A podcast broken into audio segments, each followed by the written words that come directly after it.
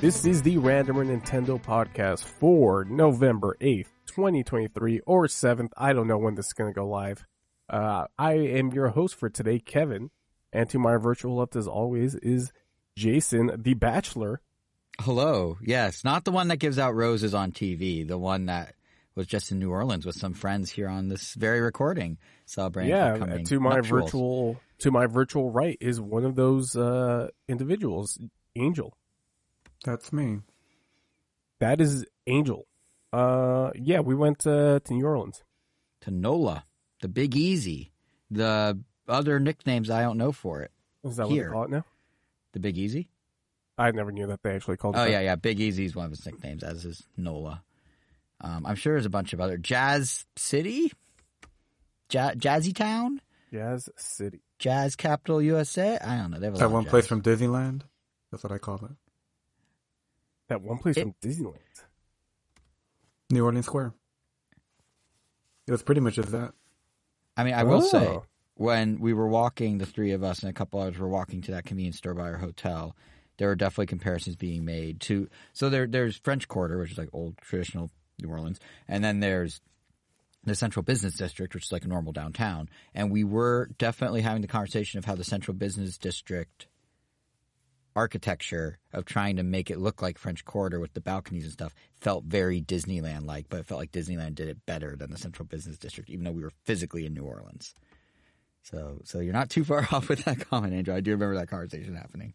Yeah, it came up a few times. And it's funny because I remember at the airport overhearing just some random person saying, like, they were also, I guess, just leaving New Orleans and they were saying, like, oh my God, it was just like Disneyland. And we're like, wow, we're not the only ones.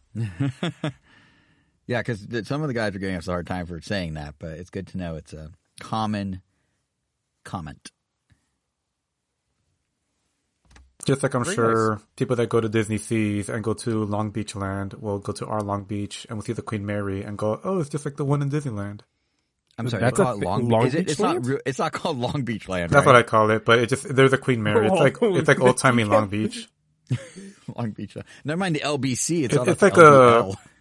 It it looks like it's trying to be a mix of like San Francisco and Long Beach, but a so long it's time ago. what California Adventure started as, kind of like just a tribute to California. yeah, but just like a section because that's just Hmm. one of the slices of Disney Seas. Hence the Seas can you imagine though, like, guys, we're going to Disneyland. Oh, you're going to Frontierland? No. Tomorrowland? No. Oh, you must be going to Galaxy's Edge? No. We're going to Long Beach Land. Like, there's nothing in Long Beach. What are you doing there? Yeah, one of the rides is a NASCAR drift race around like a loop in front of the aquarium. Seriously? No. Wow, that's. Oh, I gotta say that would be very, very uh, Americanized, yeah. And they give you sloppy hamburgers to eat, yeah. I found the word sloppy. Yeah. Sloppy? Hmm. You- really? You Not even in not Sloppy like Joe? sloppy?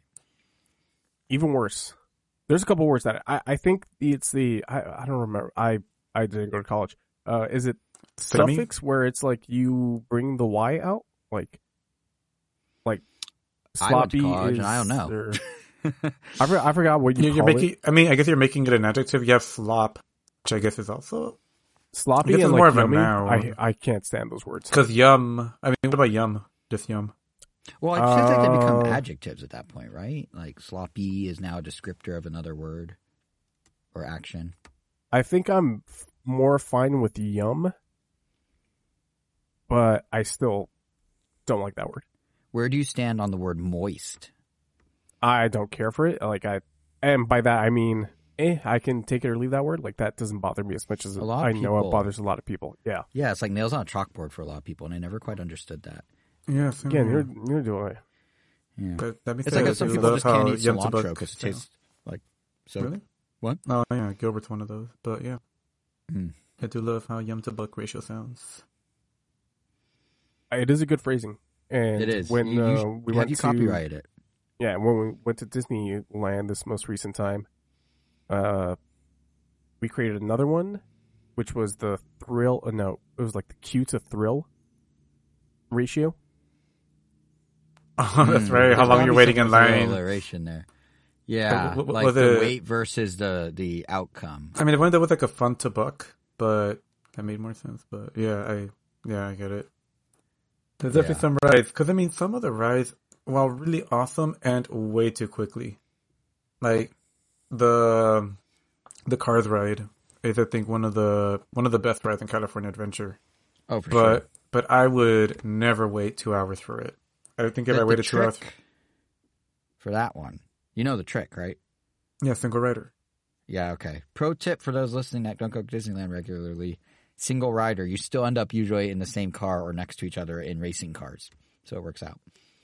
Why isn't this? Why isn't that something that we just do in general? Like, Because we're fools, Kevin. I don't know. It's a really wouldn't we good like? question. Wouldn't we typically get on the same? I don't know, the same ride, maybe like two apart. Yeah, you would always be. matter. You're almost always within the same like little quadrant of cars. When at least in that ride, when you you know you go through the paint shop, you do your own thing. It goes through a forking path, but then when it comes back together and you race the other car, more often than not, you will be paired still. Yeah. Yeah, like I can understand if you want to get, the front, and that makes it easier to coordinate with like a bunch of people than having Yeah. to just Yeah. But so weird. But, But I I, I, don't know. I don't think that ride's too short, to be honest. If you want a short ride, and I think we talked about it when we came back from there, because I think yeah, all three. Uh, well, Angel, you weren't there, but Kevin and I talked about it. Uh, Tron in Disney World, pretty fun. Twenty seconds long, maybe twenty-two seconds. I don't know. It's so short, maybe a little longer than twenty seconds, but it's like a third the length of Cars or half the length of Cars. So that's a short ri- ride if there ever was one. The Q to thrill that was Ah, way that worse. Yeah, the, the QT. Yeah, Uh, it was it was one- the not one a that's- cutie. Oh, there it is. It's a cutie if it has a good cue to thrill ratio. Ah, yeah. Yeah. It, it literally does that to the word Q that we started this whole thing. Yep. Yep. And it was not a cutie. Uh, the one that sucked the most was uh, what was that ride? We were in Disney World, Frozen. Frozen. Jesus Christ, Elsa's Norwegian Adventure, or whatever it was called. Yeah. God, that was so terrible. Well, I think the ride had a technical issue along the way, but yeah, no, it was. Um, it, they also over like so. We were with some theme park enthusiast friends for those listening, and they were like, "Oh, the, this is like the coolest thing. This ride is so cool. Like you, you go, your mind's gonna be blown. Like towards the end, it's just wait. They just add it. It's so cool." And I'm like, "Oh my god, what's it gonna do?" You know, I know what it does. You go backwards instead of forwards. Did they ever not ride the mummy? that was it. No, but it was just the, the way it does it. It like it has a smoke effect and some other stuff. But I was like, that that's it. Like I thought we were gonna like do a drop, which sounds weird for a Frozen ride, or like something magical would happen. Or, but it was just like they kind of have you go backwards down a path you don't expect to go. Like it's not Mummy where it just reverses. It's like it like takes you down like a fork in the other direction. But it was just like okay. So yeah, that one was not a cutie. Were the animatronics at least good? Yeah, they're pretty good. Were you not like- on it? He wasn't with us on that trip. I wasn't It there. was at all. Elvis. It, it, it was you mix, you're mixing up your brothers. You did, oh, that's right. You didn't go. It is Yeah. possible that not Elvis and I don't always go to the same places. No, no, I, I, mean, just could. I highly just like. I just could have. I just could have sworn you were there. It wasn't necessarily because You're not the I only just- one. this- I I feel like Eric always has to be. No, not Eric. Someone else always has to be reminded. I think it's Victor. Uh, I mean, But- even when I started talking about Tron, I was like, we were all there, and then I was like, oh wait, no, Kevin and I were there. So even I just flipped. But yeah, everyone forgets. Wait, I wasn't for Tron. No, but what? Yeah, that's what I'm saying. You were there, but I originally said all of us were there, and I had to correct myself because Angel wasn't. Oh, that's right. That's right. That's right. Yeah, yeah. So we're all very guilty of that crime. Well, I do we want to talk about New Orleans, or should we just keep that to ourselves? I, I mean, it's a cool city. I, I don't know what we. I sung karaoke in front of like more than five people, which surprised me. He held a It's not great, might I add. I was very angry. Oh, you were like, you kept just like, I think you're trying to use your diaphragm. Is that what it was? Yeah, Yeah, because I'm you not just a uh, professional did not singer. use it. I'm not used to that, so I don't know. Just be. I'm the fact It's I even know what literally the word something you is. just I have to should train and use like a muscle, so you can't feel Yeah, too bad if you can't do it right away. I did feel like in the back part of the song, I was starting to get slightly more into it, and I had like kind of a like a like a nat- like a buzz after it. 'Cause like, ah, I, I did it, I did it. But yeah, I did better with the song than I did with the mechanical bull, where I fell off in like two seconds flat twice. Ooh, I was not there for that. Oh yeah, they put me on a mechanical bull, and then the bowl took me off the bowl very quickly. Yeah, no, I believe it. yep, yep. There's video. There's video. But uh, I mean, yeah, we all went to New Orleans for Jason's bachelor party. We, I think we all had a really, really good time. Yeah, it was great, Um, and I and I appreciate that you guys and everyone else. Not that they're listening to this, but you guys at least uh, made the trek. Like it was very nice. There's a big group of us. There's there's a group of like ten of us. 11, yeah, like ten of us. Um, uh, yep. No, it was eleven. Right, because my high school friend, that yeah. So there's a group of eleven of us. Ten of us are like a core group that like all have all our friendships are built around each other's friendships. Essentially, like we have this intertangled group of people. Like someone knows someone knows someone, so now they're friends with the first person, like all that sort of thing. And it was really cool that actually all of us were able to go and get there and be there at the same time because it's very hard to coordinate this many people in this stage of our life. So Especially for was- like a destination. Yeah, especially like yeah, and like have it be like you know a four hour flight. It wasn't like we were going to like Big Bear or something that you could drive to. It was, Well, yeah. I guess we'll know who are the real ones when I have my bachelor party in Japan. But we'll see. count me in. I'm on record, on a recording that you can cite in the future. Count me in. Yeah, count me in as well. Um, Yeah. on that note, Japan. Guess who's in Japan? Nintendo's in Japan. They sure are. And today, I, there's a reason why we delayed the podcast for today. It's because we knew that Nintendo was going to say something insane, and uh, Jason's going to take You- us through that insane. You know what's funny about that? There is a reason. Okay, so like, it's been an interesting for Jason, the business nerd. It's been a like I knew I did. You're right. I felt that there was gonna be a shoe that needed. Oh to God, drop. financials. Never mind. Let's. uh No, no, you no. want hold to talk on. I'm already. I no, don't do this to me. I was all Oh. ramped up and amped up. No, Yeah, I mean, Well, I the other thing I was. Right, fine, go, go. it was gonna be about Zelda, but I was gonna say I knew there was a shoe that needed to drop because Nintendo put their financials out, and actually it didn't need to drop because the report was very rosy. Uh, yes, I am gonna sneak it in for a second here, but like their revenue and profits exceeded analyst expectations for the quarter. Switch sales were up over two percent, two point four percent year over year, which is wild for a system that's seven years on the market. Mario Kart 8's this this one I did the research on. The sales total of Mario Kart 8 is literally within spitting distance of the entire population of Italy. Every Italian could own Mario Kart 8 and it'd be an accurate statistic. Um, you know, the Mario movie, they, they put out some number that like 1.3 times the number of Mario game sales year over year following the movie coming out. Like Mario Wonder, um, apparently sold 4.3 million copies in like two weeks or something like that. Like that, that actually, that's some breaking statistics for you guys. That came out in a slide deck like an hour ago that I panic read through to make sure I knew the numbers in case they came up. But, but what I was getting at is, um, all this stuff happened, but it felt, the report felt like quieter. I, I don't know. Like the legs were there, but they weren't like Pikmin 4 did great best selling entry in the series after two months, which, you know, some games took years to get anywhere near that. But that's like 2.6 million units. Great. When the system had 15 other million sellers at the same time in the same quarter. Like Tears of the Kingdom, it sold nearly 20 million copies in like three, in like four or five months, 19.5 million. But all but 1 million of those were last quarter, the first quarter. It's very front loaded, which, you know, of course means sales will be slower thereafter. And it selling two thirds of Breath of the Wild is still crazy because that, you know, it did two thirds of six years of sales in like three months.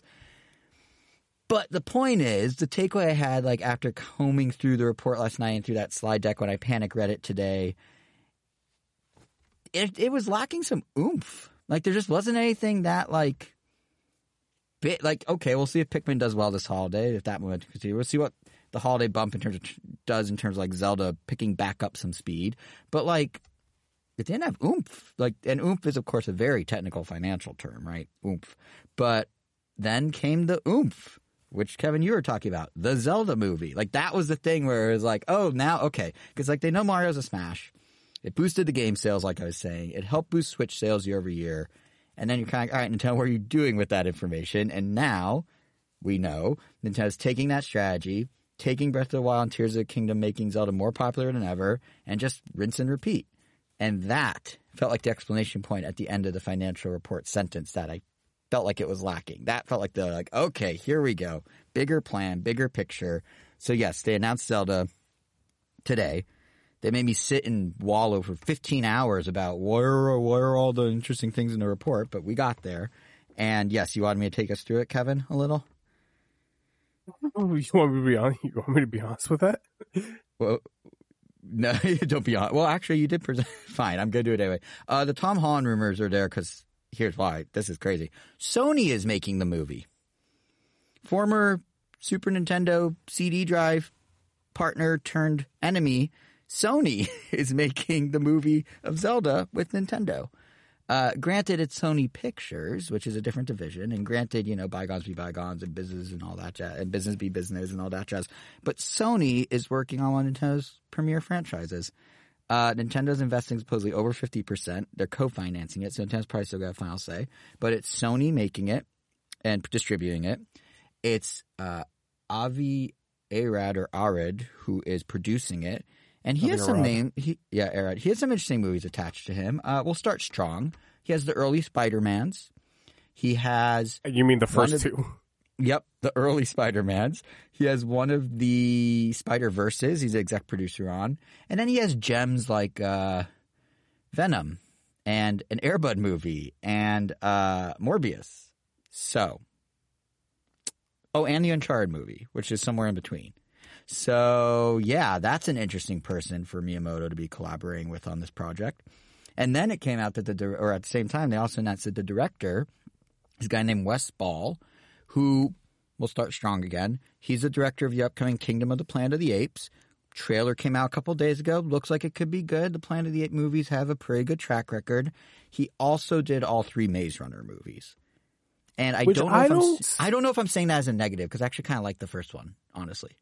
Yeah, I don't necessarily. I think of the the young adult adaptations that came out after It's the among Hunger the Games. best. Mm-hmm. Those were the yeah. I mean the the bar is really low for it, but it was still they got a little worse. The first one was Yeah. definitely the best of the three. But what matters the most is who's writing the script, and do we know? Well, Oh. We do Yes, know we do. that. I forgot his name. It's Derek Chris- Connolly.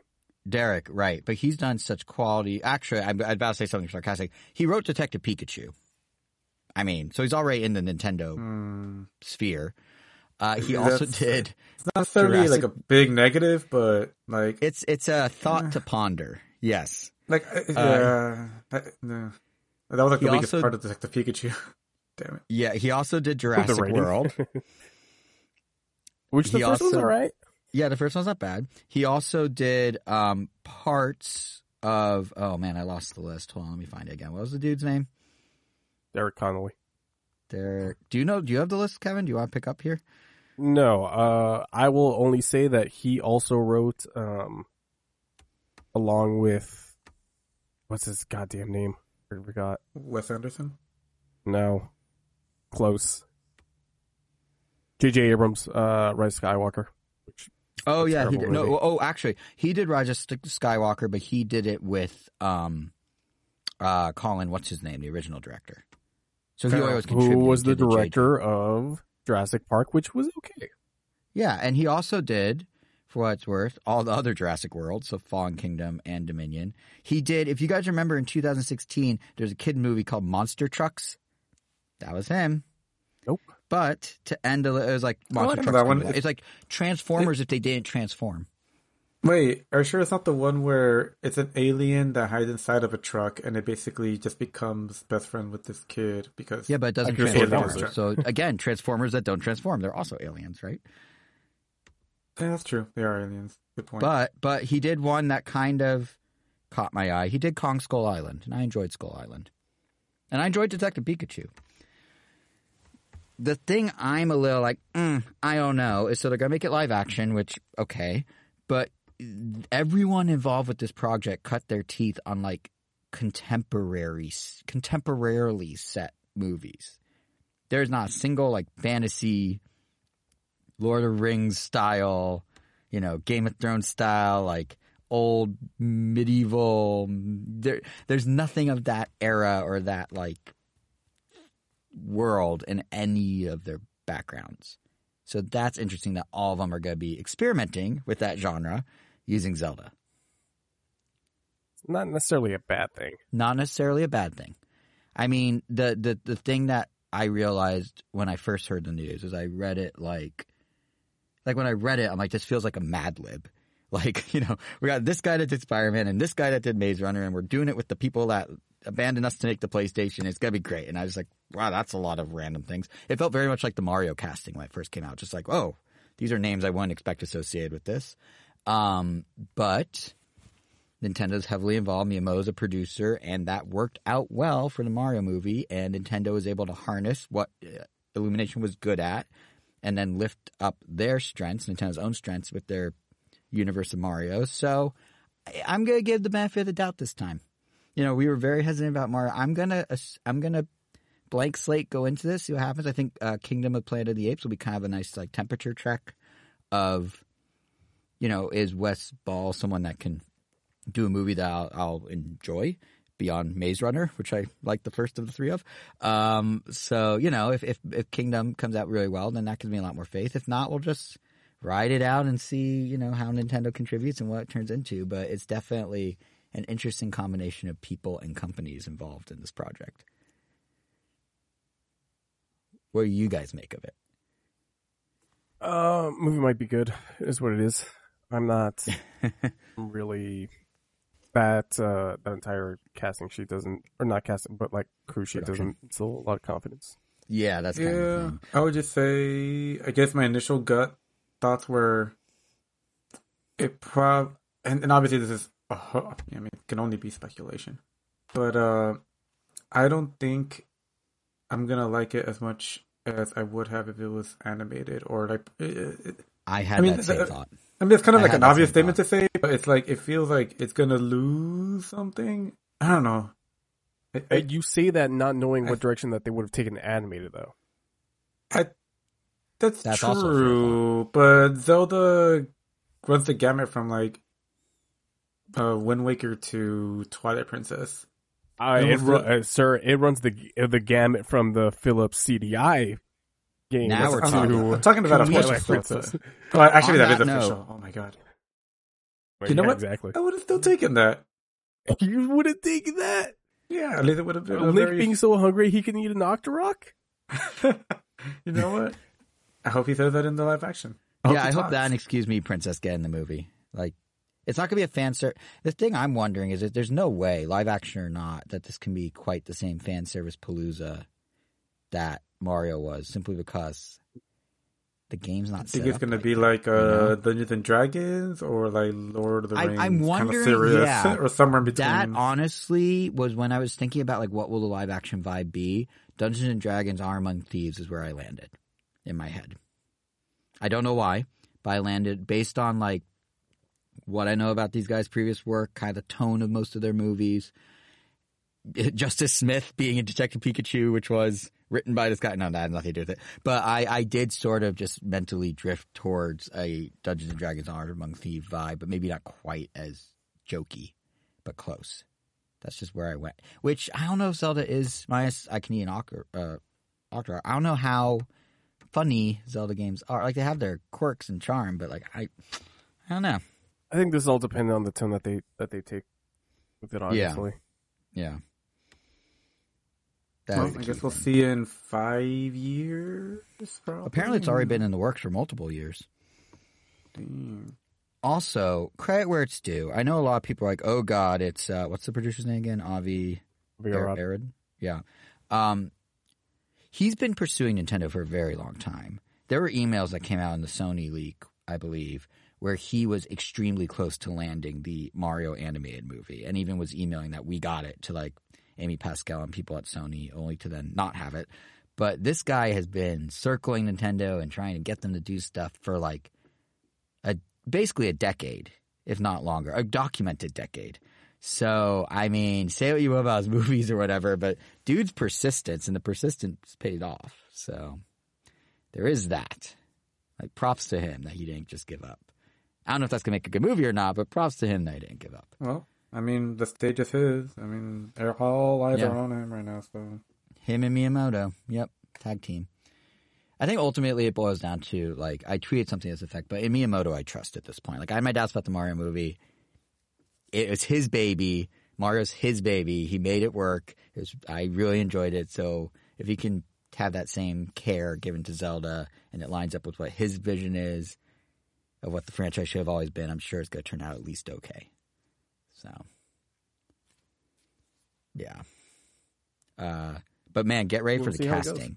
Get ready for the casting though. If you thought like Chris Pratt gang cast caused a huge kerfuffle, just wait until silent protagonist Link suddenly has a personality. That's gonna be something. But yeah, I we mean, will Link see does have a personality. It just depends on the game.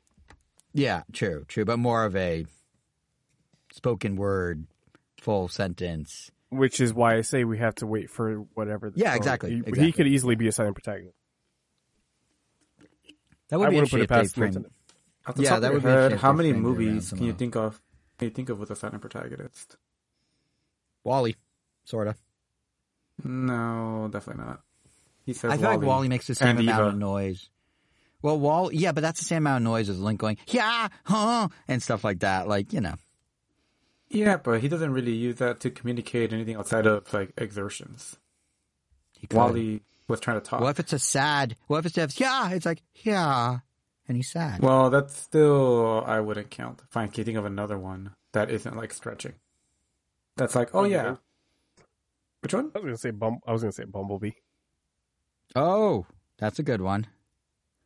Uh, yes and no. I mean, I guess he talks to the radio, but Link can talk Like, through I mean- actions. I mean, he literally says nothing. Like Link literally says nothing. I mean, it'd be like No, he says, and I quote, yeah. I mean, I just keep saying that all night. it'd be like uh, I mean, I believe you played Half Life one or two. Mm-mm. Uh, I played Half Life One. Uh, well, I wonder if it'll be those kind of vibes because that one they do acknowledge that you're like silent the whole time, and they're like, "Oh, man, a few words," but you know, the plot keeps going somehow without him ever saying anything, Mr. Gordon Freeman. But I guess we'll see. Time will tell, but it's definitely, definitely wasn't. I like I said, I, I felt the shoe was going to drop. I would never have guessed it would have been a Zelda live action movie after so many years of fans wanting. Like obviously that would happen eventually, but I didn't think that was going to be today. Like that was kind of out of left field today, but it makes sense. So yeah, we'll see. We'll see where it goes. Intriguing, if nothing else. I think is where my head's at. Uh, yeah. Um, intriguing. We're we're still on the Nintendo train, so uh, moving on from that. Uh, do you guys have Mario Wonder still in the docket? That's true. We do. Um, Angel, you've been playing with Elvis, right? Like co-op. Yeah, we played a decent amount. I think we did. We officially started on the airplane. No, I think we played it like once, maybe before the trip to New Orleans, and then a decent amount in the plane, and then also a decent amount right after. But I mean, it's been fun so far. It's like, well, yeah. Overall, I mean, overall, it's been fun. Obviously, these are all still impressions. I think we're only towards the end of the second world. You know, we've been doing the usual try to 100% every level, you know, find all the secret coins, like Mhm. find all the hidden exits, that kind of stuff. Some are trickier than others, some are so obvious, some are so like, oh, really? We have to replay the level just because of that.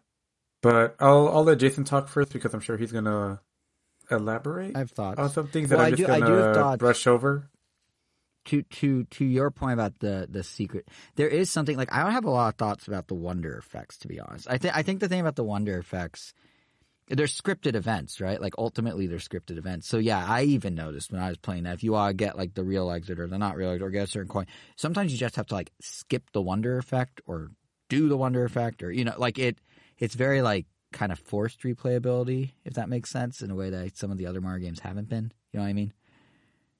Like Yeah, I would say like yeah. Yeah, like th- there are some levels where you obviously need to like tap the Wonder Flower in order to complete it, but though, but the ones that don't, um, there was a level early on that I guess in total has three Wonder Seeds that you have to collect. Those are like the equivalent Mhm. of like the I guess we'll call we'll just call them stars in like Mario in 3D Mario games because there are like three I guess objectives, and when we beat that level, we had a one. It was split. In, it was split into three slots. So we had the first Wonder Seed and the last Wonder Seed. I And know the typically level you're these- talking about. Yep. Yeah, and, ty- and typically these levels like always stick their seeds, you know, in that order, and it's always Whoa. accurate with the coins. Uh, and and yeah, like we usually use it like, oh, we miss a coin, or we missed the middle one, so somewhere in the middle of the level, so on. So this level we replayed it like a good number of times, going like, where the heck is this Wonder Seed? Like, wow, Nintendo must have like really hid this thing so well. Like, they're really upping their their design and like or hiding things. And we even found like nothing special or interesting, but we found like a bunch of hidden blocks, or you know, we were even like look playing with some like people online, and we were seeing them also like kind of struggle to find whatever it was we were Mhm. looking for. And then eventually, you know, we we had it. We had just a wonder flower during that time, but we didn't pass the flagpole. And then we just kind of backtrack, kept backtracking, kept backtracking, and then eventually we're like, well, all right, we'll just do it later so much. And then we just like beat the level, and sure enough, we get the wonder seed, and we're like, what the heck? So I literally just have to play the game without the fun and wacky effect. Yeah, and yeah, and that that felt a little like because obviously in in 2D Mario's in general, like if you get the secret exit, then you need to get the regular exit. You can't do both exits at once, but they were exits. They weren't like just objects to collect. It's like doing a red coin challenge or a purple coin challenge, depending on which Mario. And there's like surprise, one of the coins only is if you don't do the other ones. It's like wait, what? So Yeah, what that, that it- threw me in a loop too. What makes it weird too is that there's another level very early on. Like I didn't notice it right away, but like the first world we you know, we completed everything, so we thought like everything had all three purple coins, everything had all three or two seeds, however many they needed. Every level we touched the top of the flagpole, you know, perfect roll call. Except I noticed one level didn't have a green stamp on it because I barely noticed the stamps to begin with, and I'm like, what the heck does that stamp mean? And we looked through the other levels, and all the other levels had the stamp. And it turns out that just means there's a secret exit somewhere. So I was like, oh, Oh, that's okay. what that so means. Oh, I learned something today.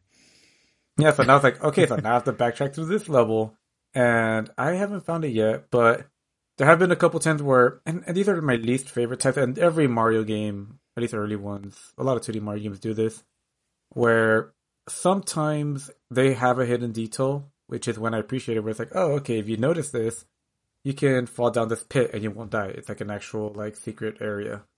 But every once in a while they'll do that with a pit with no kind of like indication that Yeah, no visual cue. hmm yeah so it's like okay so now i'm just supposed to like jump into every pit like that kind of sucks i hate it. But see, if you play online, you can have the ghost players revive you when you die. So it's kind of. no yeah yeah i mean so, so it's not the- oh yeah i mean since i'm playing co-op like with my brother like we pretty much have that oh, yeah. and and on top of that like um actually that's that's pretty much the worst thing i could say i mean How, yeah, do you like, by the way, you're doing some of the wonder effects. Well, I was Or gonna say like yeah, like some of the wonder effects like we thought like were really cool. Others were like, oh, this literally is just this could have just been a normal Mario level. It just, I guess, just now to be triggered with a wonder flower. So you know, it's like arbitrarily had to be a wonder flower because that's what the game is based around. I But do, but not to take a credit away from some of the levels that do actually have moments where it's like, oh, okay, I can't say I expected that. But then there are others that are just like this is literally just triggered all the platforms to start moving, like in a conveyor belt, like they would in a old in another 2D Mario game. Yeah, I, I do think the the fact that they were trying to come up with a unique Wonder Flower experience per level did require them to kind of not gatekeep, not like, not like pay, like flower wall certain experiences that would normally be a normal Mario experience. Like they're kind of behind it, but I, I do think overall, yeah, the Wonder Flower.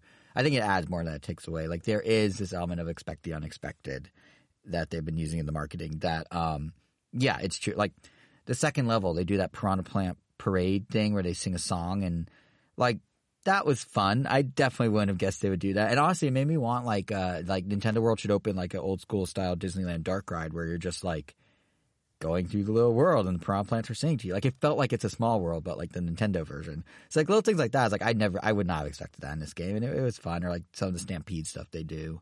Um, but I did want to ask you, um, co-op. They, there's a big change.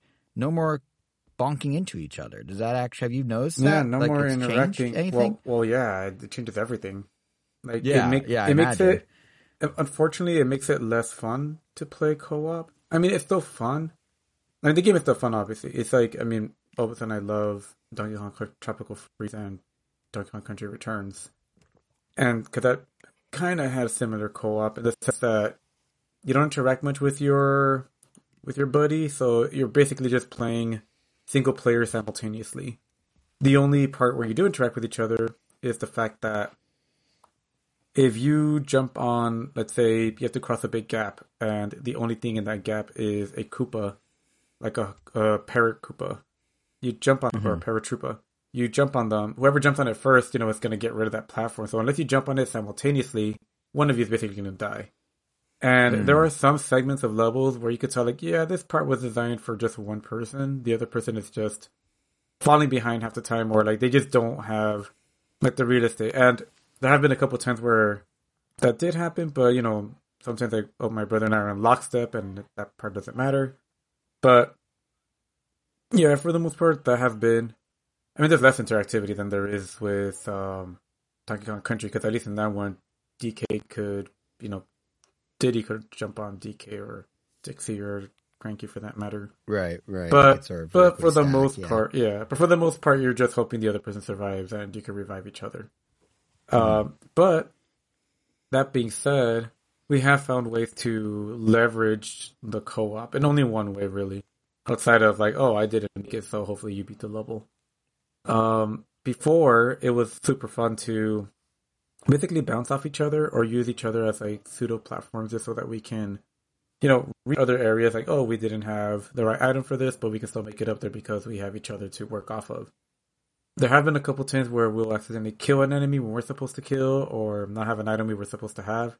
So Wonder Flower is like out of reach, or some other item that we need, and you can't jump on each other. So we found that, well, if one of us kills themselves and then goes their way to the other player, and the player times a really high jump and they you know and then the ghost touches them at the highest point the person that was the ghost would jump even higher because they always jump out of being a ghost which Right. we've used to you know reach higher platforms or get other It's items like you're making the bubble come back in a way. yeah so it's pretty much that. And you only get like five seconds so you know it makes it a little tricky. There there have been a couple like it's almost become like mini puzzles sometimes. But yeah that part has been interesting to say the least. But we i mean and also like you know some levels have been some levels are fun some levels are easy some levels are i don't think we've experienced a level that's been like really really hard i think um from what little videos i've seen a lot of people on the internet are at least right now think that the hardest level is a specific rhythm one that you unlock pretty early on Yeah, I know. that I've tried it. yeah, so there's so there's two rhythm ones. There's like the first one you unlock, and then there's like the second one you unlock in like the Yeah. equivalent to Star World. And you know that one that one is a tough level, but you know we got through it. But now everyone's like, like oh yeah, this is supposed to be the hardest level in Mario Wonder. And I'm like, really? Like I hope not. I hope that's not the case. Because usually there's always like a much harder level, but we'll see. Obviously, we'll see. Right, Um, right. I forgot what else I was gonna say. There was one more thing, but the, oh, that's right. Something that we are doing though outside, you know, this game has badges. Equip them, you get like you're constantly bouncing. You get to run on in the air. You get like super boosts, or you know, You can become Luigi. You You, can get- become a you- dolphin. You can you get interesting mechanics that some of them feel like, oh, this should just be in Mario's toolkit by default. If anything, it made me miss how versatile um, Mario was in in Mario. I think it's one of the Mar- New Super Mario Bros. games where he basically had the Mario sixty four kit, but in three D. Like you know, you could do like the run, slide, backwards jump, and jump higher, or the backflip. I think it was like, Wii that had that one. Yeah, I think it was in Mario Wii. But point is like, you know, 2D Mario is 2D Mario. It's fine. But you have these badges that spice things up. But outside of the levels where we're forced to use them because the levels are designed around those, thank God normal levels don't force you to use them. Because we were hoping that we could just play the whole game without ever equipping a badge, which is what we have been doing. And You're missing out on some fun. I'm gonna be honest. It's kind of fun to mess with the badges. well, I mean, like I said, like there's like a level that basically makes you use every badge. No, no, So- no. But I mean, it's fun to you to like kind of manipulate your way through regular levels with them because it change it can change the experience somewhat notably. Yeah. I can, but I mean, we tried it like I think once by accident because it's really easy to equip the badge and the game like it's always trying to force them on you. Like, do you want to equip it now? Do you want to equip it now? Even like in the loading screen, you can equip them. Yeah, and and we yeah. and we had some by accident, and like we just put to the level, and it just makes it too easy. Like it just in that for us the way we play the game, Well, it takes you the need to get the invisible badge, and then you can't see your character, and then try playing. Oh, see, there you go. But yeah, like Yeah. some, you know, and that takes kind of the fun out of it. Like we like, we like to keep it in that base level. Keep it pure. Yeah, keep it pure. And then after we'll mess with stuff, but keep it pure. That that's fair. You do a run through, and then you go back into our play around the playground. Yeah. Yeah. Yep, yep. Yeah, I, I will say, you know, I this happens whenever there's a major game that I think we're enjoying. Is like we get nitpicky. We start nitpicky. We're like, oh, well, we have this little complaint about this little itty bitty function or this little thing. But um, to zoom it out a bit, uh, I've I've been trying to think of the best way to verbalize what I what I find overall so cool about Mario Wonder. Um, like obviously we talked about the, you know, Wonder Flower stuff, and that's fun and does keep you on your toes because you never quite know what's going to happen. Even if it's not the most outlandish thing, you're always like, "Oh, what's what will happen when I hit this?" And it, it could be any number of things. So, you know, that's been fun. But I think what actually makes the game like stand out for me isn't necessarily the wonder flower, but kind of like the underlying approach I feel like Nintendo took with the game. Like if you, to your point about like you like core basic Mario, like if you think about like the Mario franchise is almost like different like play sets for developers. It feels like they're with New Super Mario Brothers. We had like 13 years of a series where they were using one play set in which the building blocks were based around like the original vision of what Super Mario Brothers was. Like, you know, the, the classic platforming, classic enemies, maybe a world map that opens up a little bit with each game. But at the end of the day, you could argue that the new series was staying true to the core basic baseline Mario, throwing back to that and kind of never really deviated from that in any notable ways. Like they gave him a couple extra moves, they moved the map a little, but it was basically like core Mario. And what's been interesting about Mario Wonder is as I've been playing it, um, it's kind of felt like to me like the playset they chose, the building blocks for the whole experience, was what Mario games, like what the Super Mario series kind of became. Not what Nintendo initially envisioned it as. Like we can all be nostalgic for Mario's core gameplay, but such big parts of the Mario experience for so many people, I feel like, are how you know we shared or discovered secrets, or how we would all find and exploit weird bugs, or like some people would speed run or do things beyond what like the developers originally envisioned or intended the engine to allow you to do. And what's cool for me is so much of that, like that sort of fan driven like culture, I guess you could say, has sprung up around the core Mario game. That's what feels like got like the new Super Mario Brothers treatment this time around. Like Nintendo cook, took those ideas, they baked them in, they modernized them, and they made, I think, some pretty cool mechanics out of them. Like we, you know, you're talking about the online system, right? Like the most obvious example for me is the, the online system because you know you have these players ghost running around. You can drop standees for other people, and we had like some variation of other people being able to share with you stuff about levels and like New Super Mario Brothers U. Like they had the whole Miiverse thing where you could leave a little message. But I don't know, like the way you see other people running around just takes it just took me back to like watching friends play the game and trying to figure out like what exactly they're doing. You know, like, oh, why is he going that way? Only like, oh, whoa, whoa, what is that secret he found? Like, you know, voila, they reveal this crazy thing with it. You see someone go in a pit and they don't die, and you're like, oh, I should, I should try that next time I play. But it's like happening in tandem with you playing in real time. So that's kind of cool. And then like the standee thing too. It feels like the online like reinvention or modernization of a friend or a classmate or someone on the playground when you're a kid telling you, "Oh, there's this thing that you have to try the next time you play Mario." Like they don't know quite exactly how to describe it to you. Like you know, you go this level somewhere in the middle. There's a thing. You still have to kind of figure it out yourself, but you have this approximation. Back then it was verbal. Now it's visual with the standee. That like here's something in this spot that you should probably try and figure out. And the fact that Nintendo took, which you know, people watching other people play, people giving each other hints. Like maybe Nintendo always intended for kids to swap Mario secrets. I don't know, but like the game back in the day was a single player game. It was built a single player. There's no direct way to do this. Like it's kind of like it kind of sprung up among players themselves to like start swapping notes and whatnot. Um, it's like you know, it's how we consumed the game essentially, and it's like a whole little Wow. culture built up around that. And it's cool that it's like such a key part of Wonder. Should you turn choose to turn it on? Imagine I initially did not turn it on. Well, yeah, it's basically Miiverse on steroids. Yeah, like Miiverse was like the first dabble, but this feels like the full realization of, the, of like integrating it. You know, um, like they're like I don't know how we're, it's like they're reclaiming this is now like a core, albeit optional, part of a Mario experience in a way that it used to just be the fans that did it. So that's one thing I thought was cool.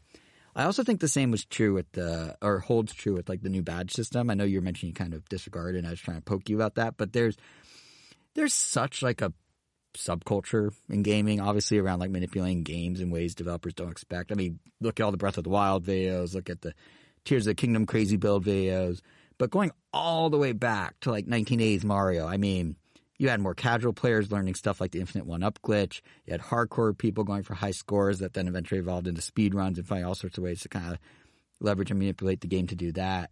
Like the it's kind of part of Mario. It kind of always has been, like finding all the little secrets in the levels, even ones developers didn't intend for you to find. And I feel like the Mario Maker games um, were kind of Nintendo's first attempt at like dabbling in letting you toy with this stuff in a kind of like quote unquote legitimate way. But Wonder is really the one where they integrate it like seamlessly into the core Mario experience because of the badges. Like even if you're choosing, you know, if it makes it too easy or it does whatever, like well, there's ones that gives you a, give you abilities like that you wouldn't otherwise have, or, or just those odd ones like turning invisible and now having to be a level invisible. Like it just feels, I don't know, it feels like Mario's now integrated that kind of subculture of like how people would play the game outside of what it was originally designed as. And and obviously, you know, they distilled the concept down to be a lot more digestible for kind of a mass audience with badges opposed to like who knows what. But the way we have not just the badges, but there's challenges per badge, like you pointed out, Angel, and they and you know they ramp up in difficulty each of these challenges, and and you know there's this idea you may go level that's best suited for no badge or a particular badge. They won't require you to use a badge, but they want to say, hey, try these other badges. Like how I was encouraging you to experiment after, or how you're saying my experiment after, like weird ways to beat level. It, it, it really just feels like the whole like glitch, exploit, speed run, like beat the devs at their own game spirit, that kind of fan culture created around Mario games, but now it's like part of the Mario game, you know? Like, so it was just cool to see Nintendo sort of bring these into the fold in a way. Um, and yeah, I, th- I, think to be fair, actually, this idea, um, this idea of reviving what Mario like became as a driving concept of what seems like a lot of Wonder's design decisions were. I would argue it extends to the developers' own work too, um, not just like what fans did they brought in, but like what they saw developers do in the past. Like the way Wonder internalizes these ideas of sharing secrets or sort of manipulating the basic game that's player driven nostalgia. But as I was playing it, I just felt like the developers also were on this big nostalgia, like send up or homage to what the games evolved to after the initial Mario's. Like the, the, the scope, the weirdness, like the, the, the vibe of wonder for me is very, very, very much early 90s Mario. You know, namely Mario World, which is my all time favorite, but also Mario Land 2. Like it just, the world maps feel very similar uh, you know, right down to the themed worlds not just being generic desert or ice, but like some sort of riff on that. Like, you know, the ice world's also like a cloud world. Uh, there, there's even a forest. I can't remember another 2D Mario that had a forest theme for a world outside Mario World. Like, there just feels like all these little things that just like kind of tie back specifically to early 90s Mario. And I feel like that's the Devs playing. I mean, if you go deeper, um, all the different enemies they introduced, there's, there's, there's a good one. What? No, I was gonna say, like, hey Kevin, should I tell him that there was a forest theme in Mario Wii U and Mario Wii? Was there? Am I forgetting this? I beat Mario Wii. You think I'd remember that? Shh, don't, don't. Let him, let him oh, live in his own little world. For sure, want, let a, me live in my bubble. It was a poison forest. You're right, there was. Well, scratch that part. It still reminds me of Mario World, though. But but also, um, I was gonna say like enemies too, like all the different enemies. That feels real. This this you can't argue with. I feel like that feels very Mario World. Like most of the new Super Mario uh. games stay true to pretty much the core. Okay, uh, yeah, I'll, I'll, give you the the 2D Mario games for sure. But yeah, oh, I mean 2D. I strictly mean 2D. I'm only comparing yeah, yeah, yeah. to 2D. Yeah, yeah, yeah. Because like um, you know, from yeah, I think all the ones in the new I think barely introduce anything new, but I think outside of those, there's definitely something like Mar. Like even Mario Brothers three and World between those, like have a bunch of new enemies, but yeah, yeah and that's what sure. I mean. It's like since then we haven't, yeah, we haven't seen it. Like you know, like Skedaddlers basically are those purple or not purple, those blue dinosaurs that you have to hit three times in Mario World. Except now they're running away from you. So, but like the bot, like the the silhouette of them looks very similar. Or oh, yeah. the one that really struck me is when you first discover when you're playing Mario Wonder that some enemies can push pipes, and you discover warp pipes are pushable. like something about that just triggered some nostalgia in my head to early in Super Mario World when they first launched that full screen Banzai Bill at you, and you're just like, whoa, like that's a thing now. Like you could push, and this was like you could push now. That one's if they could get that big. Like I don't know, like the parallels are there, and I just love it because World's my all time favorite game, and I think it's that like that sheer variety of new enemies, the unexpected behaviors, the world itself. It just contrasts. It just feels like there's a same sameness in all the entries to the new series. Even if they did go kind of wild, and I use wild in air quotes by doing like, you know, a Starry Night background in one game or, or whatever, like, not a knock against the new series. The purpose of that series was to one to one modernize the core old school original Mario, 2D Mario. And it did so repeatedly, and it was fun. But I feel like Mario Wonder is just embracing things beyond that, like the fan stuff I was saying, the the games going beyond developers' own expectation, doing stuff that's weird. Just I don't know the fact that developers are toying with expectations. That reminds me of Mar- like it it it all makes it's just been a really fun game that's hitting like a whole different angle of nostalgia for me that I honestly did not expect it to hit. I thought the online thing would be silly and I turned it off. I love it. Like that that was probably the biggest surprise to me with the game. Why I think it's so cool about it is just like it Yeah, I have so much nostalgia for Mario and know it through the lens of nostalgia from New Super Mario Brothers. So to have now this other angle of nostalgia is really cool. Yeah. So that's my spiel. I can't believe I forgot about the forest levels elsewhere, especially because I did beat Mario Wii. So I have no excuse. But that's my spiel. Oh, Thanks for yeah. tuning in. I think the only thing I was gonna add was just um I didn't expect how much I would like, you know, all the new animations. We knew they were we knew they look good. We knew all the characters. Oh yeah, yeah. had a new nice coat of paint, but something about just seeing like the pseudo, I guess like 2D, 3D look that they kind of evoke. But uh, you know, it's just like, dang, like I never really had a problem with the way Mario ever moved around. It was just the definition of functional. But Yeah. like I said, like yeah, it was just I never had a problem with that. But It now that we have this, it's like whoa, like it's cool. It it really changes things. Like I just like watching him run or just watching him jump. Sometimes like my And even the brother would just crouch touches. jump, just so that we could like watch him move and like split his arms and legs out and stuff like stuff that we definitely wouldn't do in another Mario game just to see them move or pick other characters. We actually played as Yoshi and Nabbit a couple times just because they were just fun to use. We all, we almost didn't mind that you know they're basically invincible, but right. Usually running into enemies isn't what kills us. It's like we'd be falling into pits, so it kind of worked out anyway. We just got to play as a Yoshi. So I will say neither of us liked the choice they made where Yoshi will bite his upper lip when he has something in his mouth. To us, it just looked unappealing. But yeah. otherwise, like I wish they just like puffed up his cheeks. It's like, oh, you picked like the ugliest way you could have made Yoshi look. But yeah, that's probably, that's probably the only complaint I had about that. I'm I'm also not the, oh, I'm not the biggest fan that they did to make Yoshi like the easy character because like he has such a fun move set and like you could argue that if you play it as Yoshi, you basically have a new Yoshi platformer. Like you have a new Yoshi's Island or a new Yoshi's Story. Like he has all those But moves you can't essentially. up or But an you angle, can't- it's really annoying. But yeah. Oh, that's interesting. See, I didn't know that, but also can you, can't like get hurt, right. which is the other weird thing. So, but yeah. Um, but yes, you're right. I think I think the animation's a really nice touch. I really like. It's not always the same animation too. Like when it goes into a warp pipe, there's like one of like four or five different canned animations that will play. So it has so much personality because of that. You know. Good old Mario Wonder. Yeah. It's Yeah. well, wonderful. Yeah. I have been playing um, Mario Superstars at the same time, but we're still so early in that one that I'll save impressions for some other time. But Mario Superstars? Superstars or All-Stars? Sonic Superstars? Sonic Superstars. I like how we both, it's- Kevin, went opposite directions, but both of our guesses could have been equally plausible. I went Mario All Stars, you went Sonic Superstars. but yeah, we've been Mario playing that one simultaneously, and it's also very fun, but very different. Very different. Well, feel wise, of course. Yeah, one's good Similar. and one is uh, Sonic. So Shots fired. I'm Damn. kidding. Kind of. No, I'm joking. Half kidding. Any diddle. Well, one's the Mario game, one's the Sonic game. I'll just leave it at that. It's crazy they came out the same week. Like, what are the odds? Do we have the sales numbers on the Sonic one? Uh, not yet, no. I'm the ultimate so. Sonic hater. I'll let's let's just put this out there. Sonic Sonic hasn't been good since Adventure 2 Battle, okay? Angel, care to comment?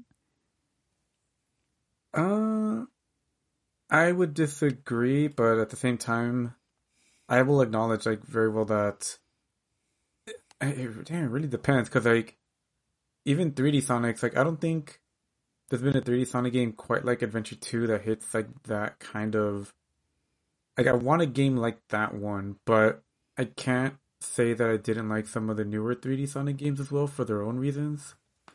Like I really liked um like I really enjoyed Sonic Colors. I really especially because I didn't like to play as all the characters in Sonic Adventure 2.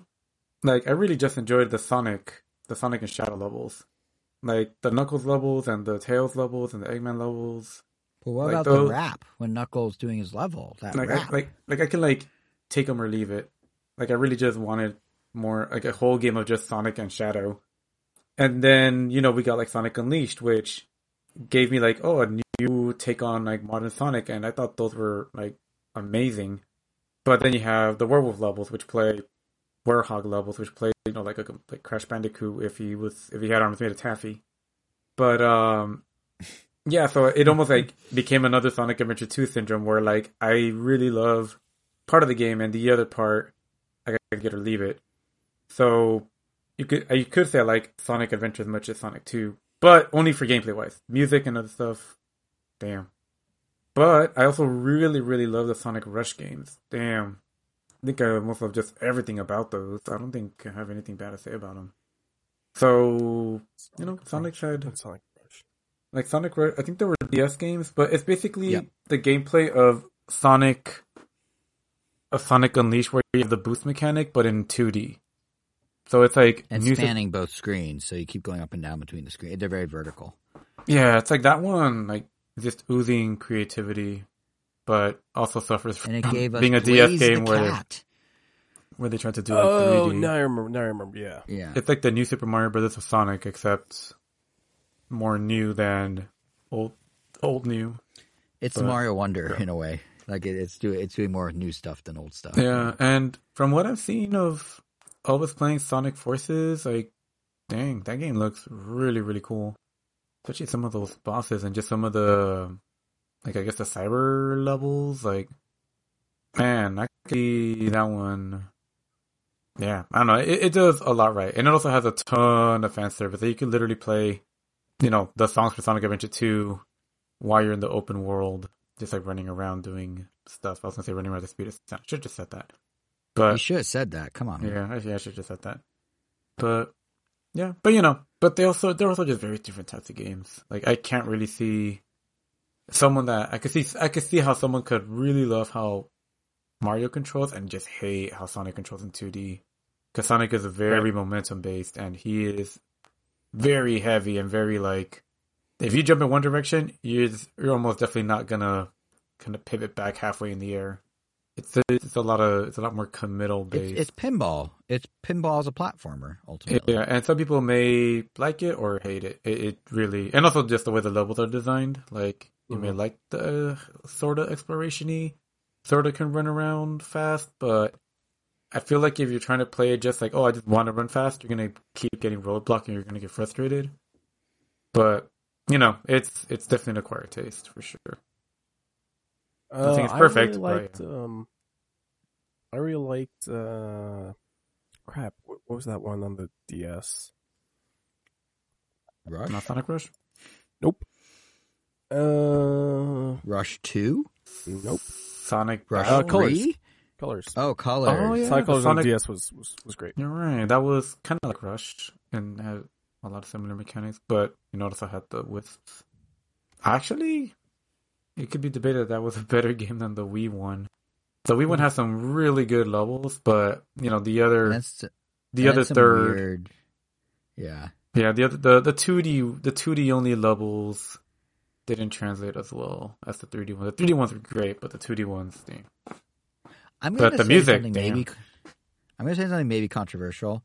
I feel like part of the reason that Sonic Adventure 2 was Battle is so well received and everyone cites it is um not because of the game, but just because of where everyone was in their lives at that time of a certain age group, and it was just the perfect game at the perfect time. And if you were to experience it five years later, you would not appreciate it the same way. If you experienced it five years sooner, maybe you would appreciate it the same way. But I feel like it's really like a lightning in the bottle. I mean, it could be true. for the exact but- reason you said that only some of it's actually good. I think a lot of people overlook the other because at the time there's a baseline. But that's how I felt when it was out, though. Which is fair. Yeah, no, I'm just saying. And I I'm still like saying- love it. to hell. I mean, I still. And like- now, watch this, Angel. Now you understand why I love Star, Star Fox 64. I mean, I play it once in a while, if anything. No, that's Yeah, and I play very different. That's in a while. very different. No, it's not. No, it's not. Exactly. 100% different. I, I would argue the game. I would argue Star Fox 64 holds up well still, but I admit That's the that whole I point of my have a- argument that it doesn't. That if no, anything, no, no. But I admit every time I play do it, it killed a little bit of my soul every time. And that's also a lie hmm. because I I've yet to replay the. That's the whole point of a a weekend I'm trying to set up where I played through Star Fox 64 and give it an objective look hmm. see. I don't think you can, honestly. well, objective as I possibly can. I mean, that's, Yeah. it's, it's the best I could do. Can I? I can't exactly go back in time, but I just need to show you that, like, yeah, I, yeah, I, I- I have, I have to hold it. I have to hold. I have to wait until we play it. I reserve. Okay. I, I plead the fifth. I'm just saying. I'm just saying. If Sonic Adventure 2 Battle came out five years after it did, I don't think it'd be as revered as it is. That's all. Chao Garden, on the other hand, Chao Garden, two great. thumbs up. Two Wow. thumbs up. Yep. Surprised, that, surprised that they've never made that its own game. yeah, I'm shocked, especially that would given do like so well cozy the mobile games of- market. yeah, yeah. Like just like literally, all Oh, I would, I would lose so much money. Never mind. Oh my god, do the cosmetics and stuff, and then they could literally tie it in with Force. I mean, yeah, with is it Force? Uh, Frontier. They wanted like do some throw some connectivity in there. Beat some You know what they could do that'd be super currency. fun? They could do what um the race Reddit- with other people third online. They're like, oh, like how are you're doing in the in the baby chao meta. But, the anyway. baby chao meta. There's a third party app that was uh, Apollo for Reddit. They got rid of it. They let you have a little cat that would live in the dynamic island of your iPhone, even when you weren't using the app. I think, and you could like feed it. Have the chao live in your dynamic island. You could always have it there. Always check it out. Keep an eye on it. Just saying. The game writes it. The game builds itself. Sega, make it happen. Uh, moving over to something much, much, much darker in tone and uh, objectively of a much worse quality. Um, I saw Saw X. Is it X or is it ten? It's it's ten, but you know what? Hold on, I gotta watch the trailer that with the. Wait, would you say so? Would you say since we're doing the bad joke thing, you would say you saw saw X and it sucks because you said it was worse quality? That's supposed to be sucks, but I said it was worse quality. I didn't say it was. I didn't say it sucked. Oh wait, so Oh, the I thought Q was intentional? I thought that's I why just, it was written. I just wanted the pun. I thought this it was could be a like- perfectly fine movie. I, I just thought that was wanted an. A. No, that's a Q. I, I, I thought I had That- no that's right. idea you were going to talk about Saw X. I thought this was like, what is SK? What does FQWX stand for? Or I thought it was like a, I, I was. or, or, or I thought I thought it was, I thought it was a movie where it's like a crossover with whatever SQW is and that other word that I don't know. or like some say. sort I of was- weird like I was doing it on my phone, and I acronym screw up. I was doing it on my phone, and I uh I saw Jason updating something. Oh, I, he he put like Zelda movie announced. Yep. And uh, and out of sp- not necessarily out of spite, but I just wrote saw saw X with an expletive right after because uh because Jason was there, and you you know how how. How Well, to be clear, you didn't just say you didn't just say saw X. You also threw an insult at me. Yeah, no, I'm Yeah, that, that's what I said. I that's Yeah, what I just just said. I, I put an ex- Oh, I didn't catch that. expletive in there. Sorry. Yeah, didn't catch that. Sorry. Uh, no worries. But uh yeah, Saw X or Saw 10, uh the 10th installment, Jesus, in the Saw franchise. Have you guys ever seen the, the Saw movie? I have not. I don't like Pretty horror that sure much. I've only seen the first two.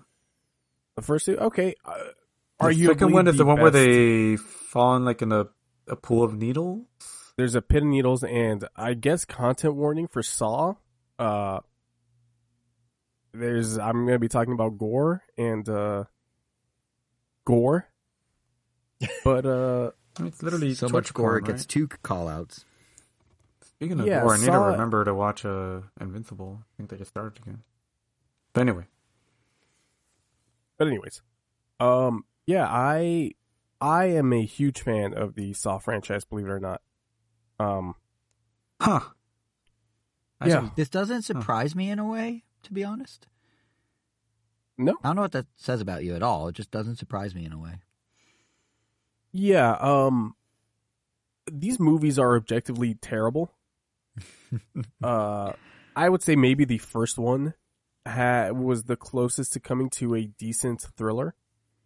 Uh but these movies are all are all bad. They're they're and I'm sorry to the directors and writers. These movies are all all written terribly. They're all directed terribly. Uh but there's just something about how charmingly crap they are that I just can't get enough of um Saw ones through Saw seven specifically because those those first seven movies are absolutely like connected. There's like there's stuff that there are I don't want to say mechanics. Well, there are plot points that are brought up in Saw four that we have no idea what what that we don't know where that point is going until like Saw six when we find out oh that's what that's what that was back two movies ago. Would would Oh. you say they fit together like a jigsaw puzzle? Uh, Oh come on! I don't know. I don't know why. I don't, That I don't know why. I don't know why they came out more sexual than I wanted to. Um, that was just your that was just your visceral reaction to such a quality joke. oh, anyways, As um, uh, so the first seven are all part of the same, I, I guess, series. While Saw's eight, which was called Jigsaw, and that that one, while it, it took place way way after, and it was released way way after the first seven movies, um. Uh, but it was still connected, like it just by barely by a thread. Spiral, uh, which was essentially Saw Nine, uh, was the Chris Rock one. I don't know if you guys ever saw that. That, I that forgot he was in the Saw that. movie. Yeah, yeah, yeah. Yeah, he was in the Saw movie, and um, not gonna say it, it wasn't good, but that series has seen better. Um, but finally, after I think Saw, I think Jigsaw came out 2021, right, coming out of the pandemic. Uh, and then they finally decided to release uh this movie, uh, Saw X, which takes place in between the first two movies, so arguably chronologically takes place between the two best movies and uh sure enough this is probably the best saw movie since the original which is uh maybe not saying much but uh i it's really really liked it.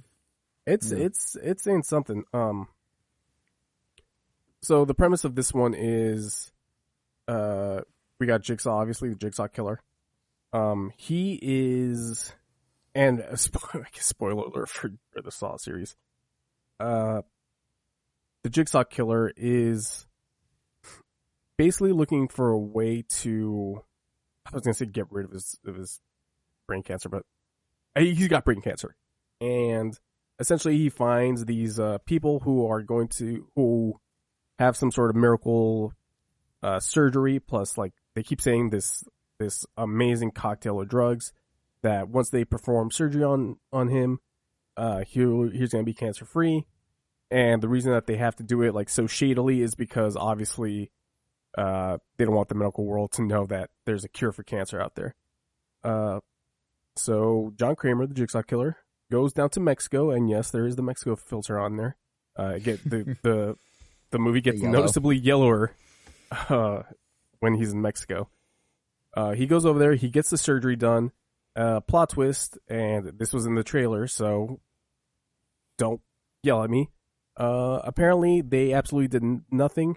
Uh, they didn't cure his cancer. And so, what is uh, Jigsaw known to do, Jason? Go get someone's brain or murder all the doctors or both. Uh, Angel, what does Jigsaw do? What does he like to put people in? Torture devices. A game, close enough. Uh, so he wow, goes we, that was a and swing and a miss on my part. I, you weren't that far off. They're basically I wasn't all that close. devices.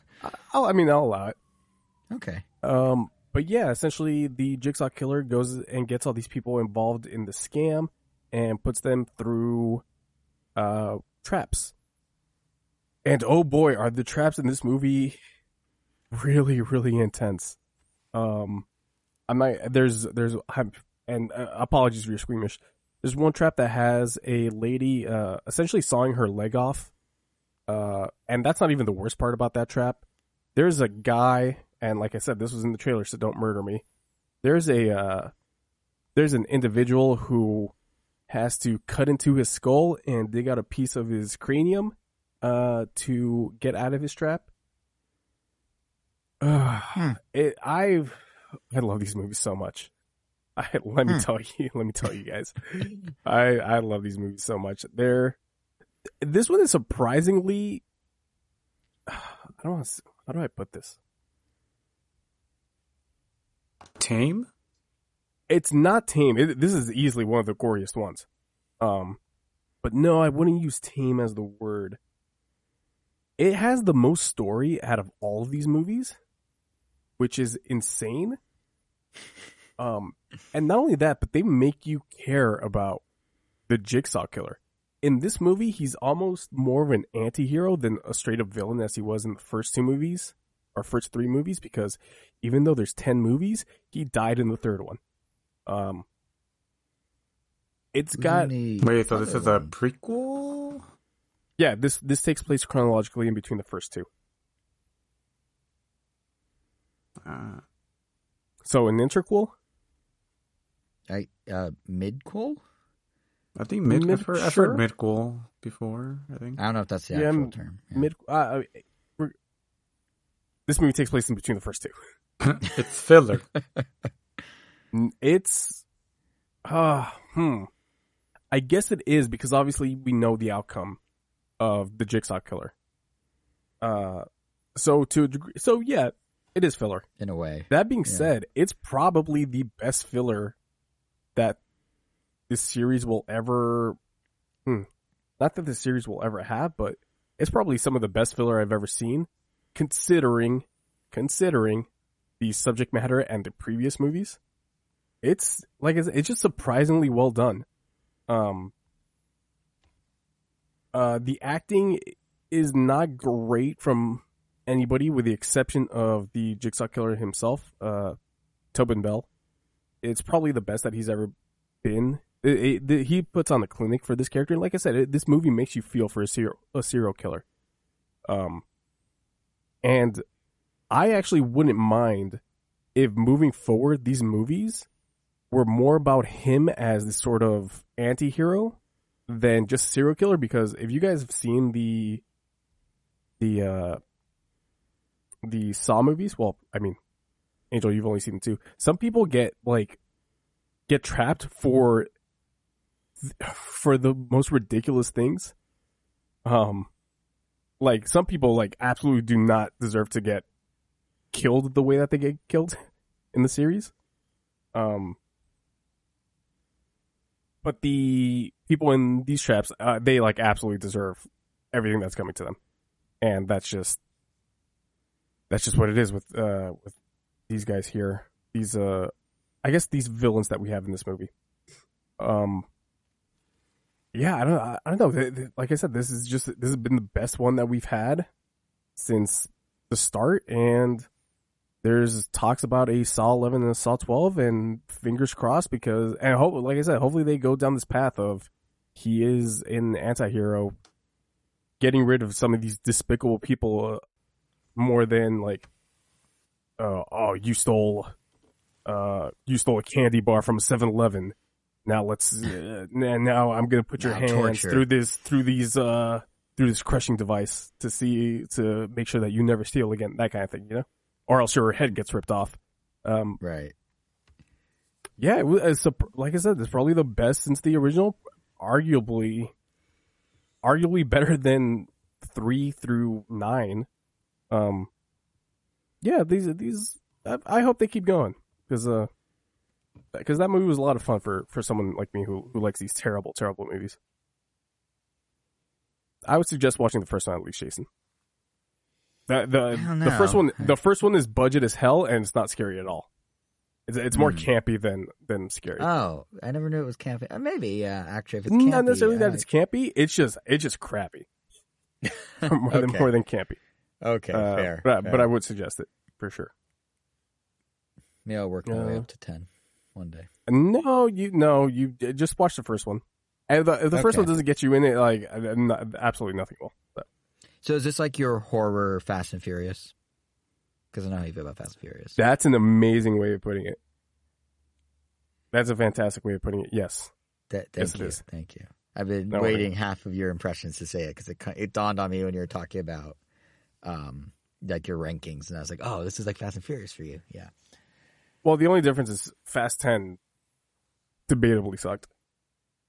I wouldn't say that this movie sucked at all. But I get what you Well, they don't line up perfectly, I guess, but yeah. No, yeah, absolutely. Yeah. S- Satan, I I might see it again soon. I, I don't know. So that's I how much fun I had with season that isn't over for you. No, I guess it isn't. I guess it isn't. But um, yeah, Saw Ten or Saw X or Socks. Socks. Yeah. Um, what else is on here? Dragon Ball Superhero. Akira Toriyama's Dragon Ball Superhero. Now, I know how much you've wanted to watch this movie, Jason. You know me. I love TV shows that um, take. I know this is a movie, but it's based on a TV show. I love TV shows that take like fifty-five episodes to throw a punch. Yeah. Yeah. This- I, this I- TV shows. I'm I'm sorry, sir. This isn't this is an anime. Okay. My, my apologies to the Japanese animated industry, Industry. Yep. show industry, animation industry. That's what I'm trying to say. industry. See, the way it took me to say that sentence, extrapolate that out for like 50 more hours, and you get one scene in Dragon Ball. Yeah. Okay. Well, you don't have to go that hard. Okay. No, I know, I know, I know. I mean, yeah, I has- tried it as a kid to get a into repetition, it, but I think it was more the older stuff. I mean, I haven't seen any of the newer stuff. Only have read Spark Notes or people tell me offhand like what's been going on. But the only thing I've seen of the new stuff is this movie and the movie that came right before. And Jason Broly. saw the movie right before this one. He did see Broly with us. I did. I was sort of, I was sort of coaxed into seeing it. By which I mean everyone was hanging out, and then you guys just kind of put it on. Yeah, because it Broly just kicks came out of nowhere. a lot of ass. That movie. That movie. Rules. I feel like I There's that didn't fully appreciate it because I had no idea what anything was. You I just couldn't said, "Oh, appreciate the part Oh, where they're they punching in punched. space." You couldn't. You yeah. You couldn't appreciate that part where they punched each other's like fists so hard that they broke the space time continuum. I mean, that was a concept, a funny idea. Yeah, I, I appreciate that. Yeah, but I I didn't have like the, how like some of the that- friends. Some of our friends were like vocally freaking out, and I was just like, "Yeah, that's funny. That's cool. Okay." Yeah, because Yeah. it, it was. A, it, yeah, I remember seeing that in theaters. I with a couple of friends. Oh, and yeah, we, like, with that just started laughing POV at that. fight in the beginning, like I did Mhm. not expect them. I don't think I've ever seen something like that besides like in Mob Psycho second season. They do that very briefly, where you know, like it's like superpower people fighting, but you have the point of view of one of them. Like, why haven't we done that more often?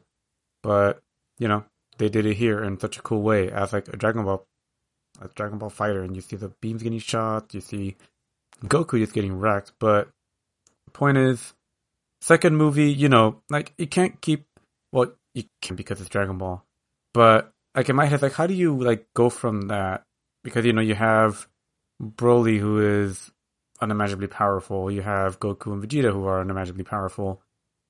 And then it's like, you know, how do you keep raising the stakes without it feeling more and more ridiculous? And I guess the answer was take them out of the movie. Like they literally get those three characters, put them in this little training area, and they're like, "Hey, we're busy doing this thing. Oh no, we have this thing going on at home, and we need their help. Oh, but they can't answer because someone threw a popcorn bucket on top of the phone, basically. So it's up So it's to like when Marvel conveniently made Captain Marvel too busy for anything. Pretty much. I mean, you still get Yeah. a fight scene with them where they're literally just sparring, and even that fight was still pretty cool. But yeah, like the the meat of the movie is, I, I guess we'll call it the B team. Um, mainly Piccolo. Don't you dare call my men Gohan and Piccolo the B team. from what I from my perspective. Um, that Don't being you- said, but that being said, though, like, I mean, just I mean, aren't they literally like? I mean, if Vegeta, Goku, and Broly are your A team, then they kind of have to be the B team, and then the people they called at the end for help like your Goten, Trunks, and Krillin are like your C team. Which you know they, I guess Krillin still did stuff.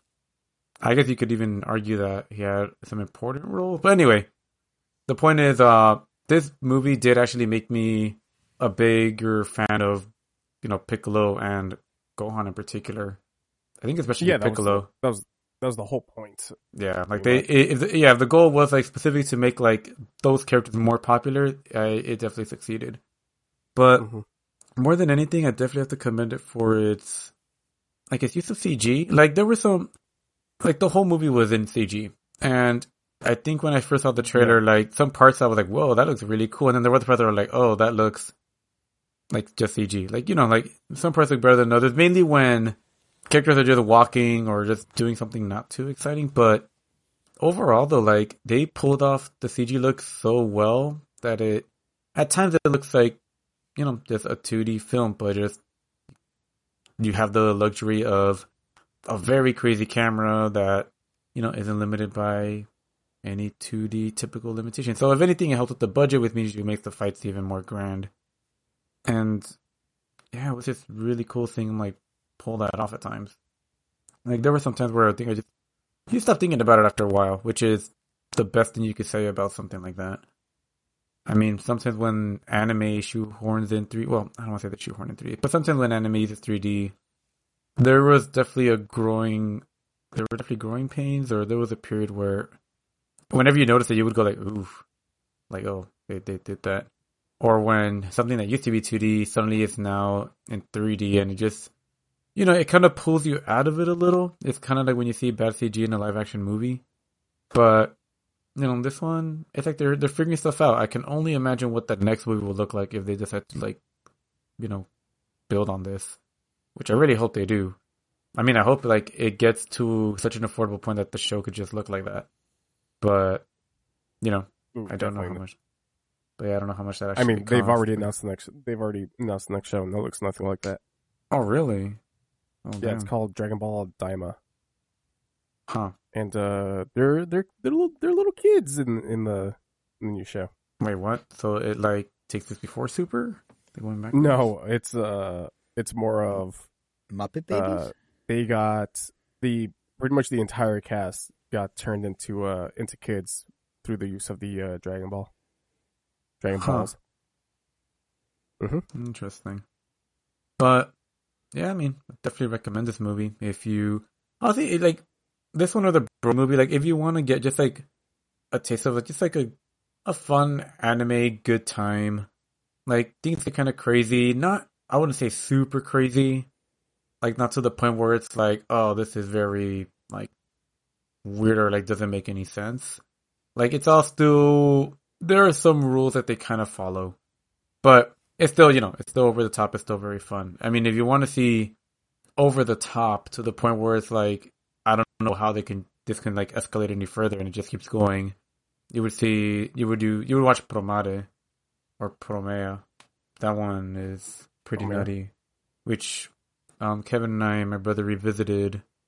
I think last week. It's kind of randomly because my brother and I, we saw it in theater, we were like 15 minutes late, so we missed like the opening act.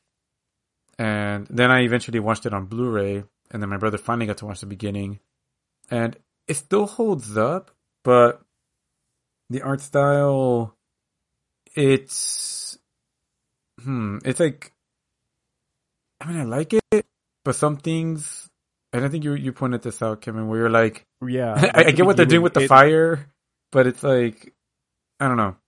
No, it it had something to do with like the, the fire trucks, where it looked like a CG cartoon for like the Disney Channel. Oh, that's right. It that's was what, a that's what it. yeah. It was the designs of some yeah yeah yeah. And, and a lot of them look like straight up toys, but yeah, like yeah. I I remember exactly that, Chris. And yeah, it, it definitely did look like that. It's yeah. The target audience was definitely it definitely looked like the designs were for a younger crowd, but but yeah. I mean, still still a great movie. Still was fun.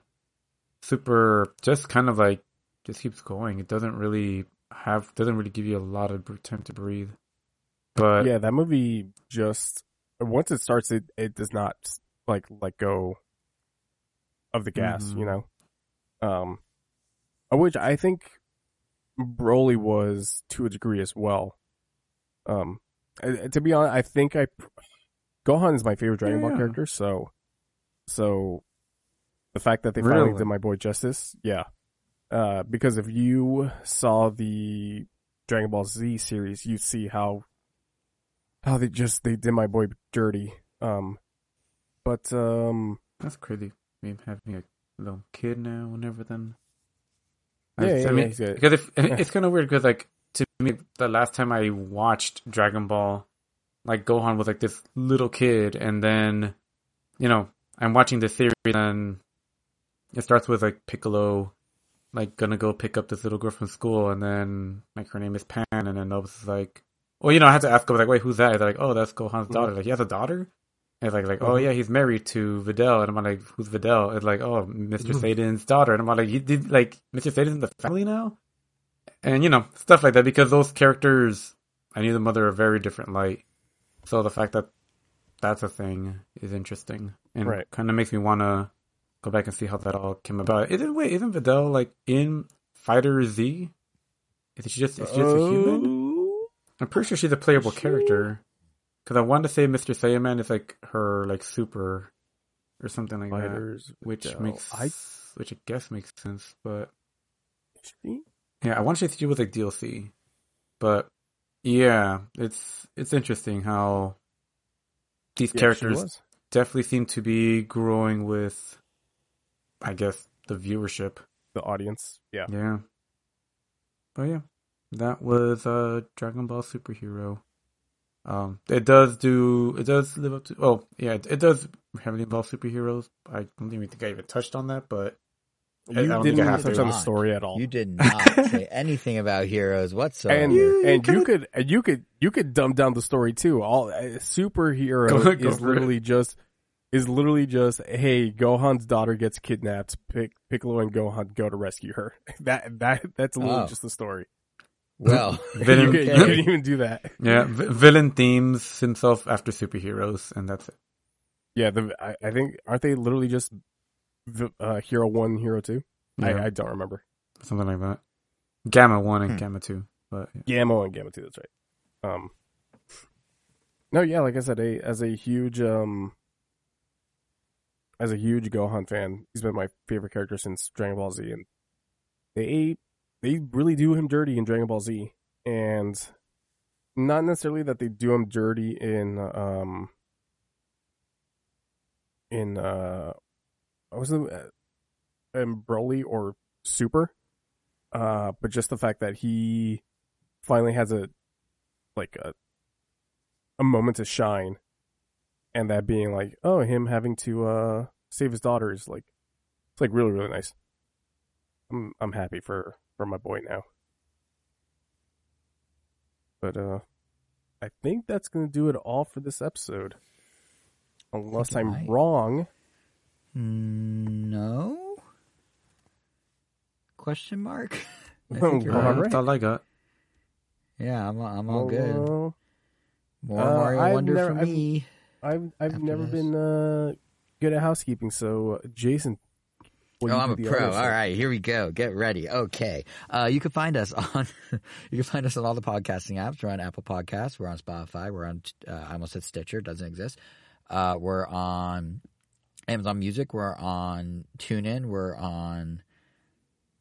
Wow, I said I was good at this and I was bad at Pandora, iHeartRadio. There we go. You can find us on YouTube. Random Nintendo is our name. You can find us on Twitter. Random Nintendo is our name. You can find us individually on Twitter. JSR7 is my name. KVN Gomi is Kevin's name. And you can find Angel over on Instagram, World of Weros, with an S at the end. And that concludes housekeeping. Angel, take us away. Uh, to a place I want to return to. I hope that's the song lyric.